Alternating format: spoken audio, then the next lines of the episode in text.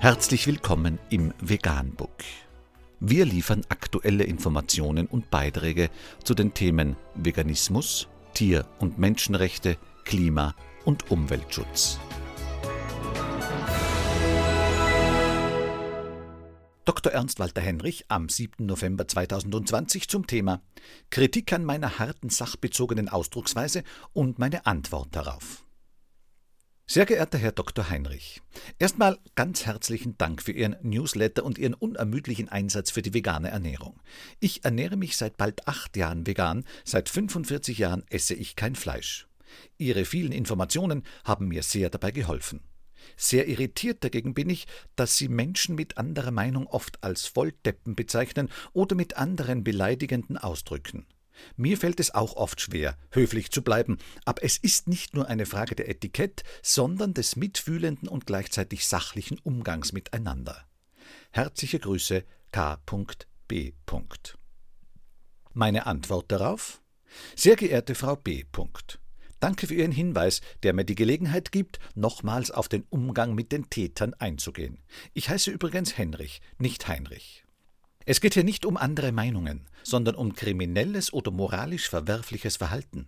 Es macht keinen Sinn, die Vernichtung der Erde, den Massenmord an Tieren, den Hungertod von Kindern, die gezielte Fehlinformation über Ernährung und Pestizide usw. So als Meinung zu verharmlosen und zu tolerieren. Auch ein Mörder und Vergewaltiger hat eine andere Meinung. Aber das Verhalten ist trotzdem moralisch verwerflich. Seine Meinung ist nicht akzeptabel und nicht tolerabel.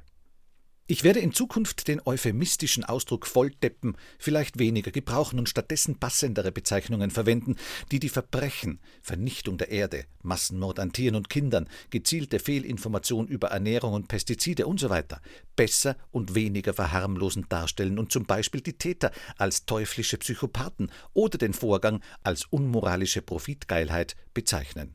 Das ist nicht unhöflich, sondern eine angemessene, sachliche Beschreibung des Sachverhalts. Ich empfinde keine Empathie für die Täter, sondern für die Opfer. Ich empfinde es als skurril, dass sie das Verhalten von Tätern, die für Millionen von toten und kranken Menschen und Tieren verantwortlich sind, mit der Verharmlosung der anderen Meinung tolerieren. Eine andere Meinung kann man mit einem Mindestmaß an intellektueller Redlichkeit und Empathie für die Opfer dann nicht akzeptieren und tolerieren, wenn mit dieser Meinung die Vernichtung von Menschen, Tieren und Umwelt verbunden ist. Eine andere Meinung ist nur dann zu respektieren, wenn die andere Meinung nicht Menschen, Tiere und unsere Lebensgrundlagen vernichtet. Ich jedenfalls akzeptiere und toleriere auch weiterhin nicht die Meinung von skrupellosen Psychopathen, die unsere Lebensgrundlagen zerstören und Menschen und Tiere quälen und ermorden oder ermorden lassen. Da halte ich es voll und ganz mit Thomas Mann. Toleranz wird zum Verbrechen, wenn sie dem Bösen gilt. Mit freundlichen Grüßen Ernst Walter Henrich.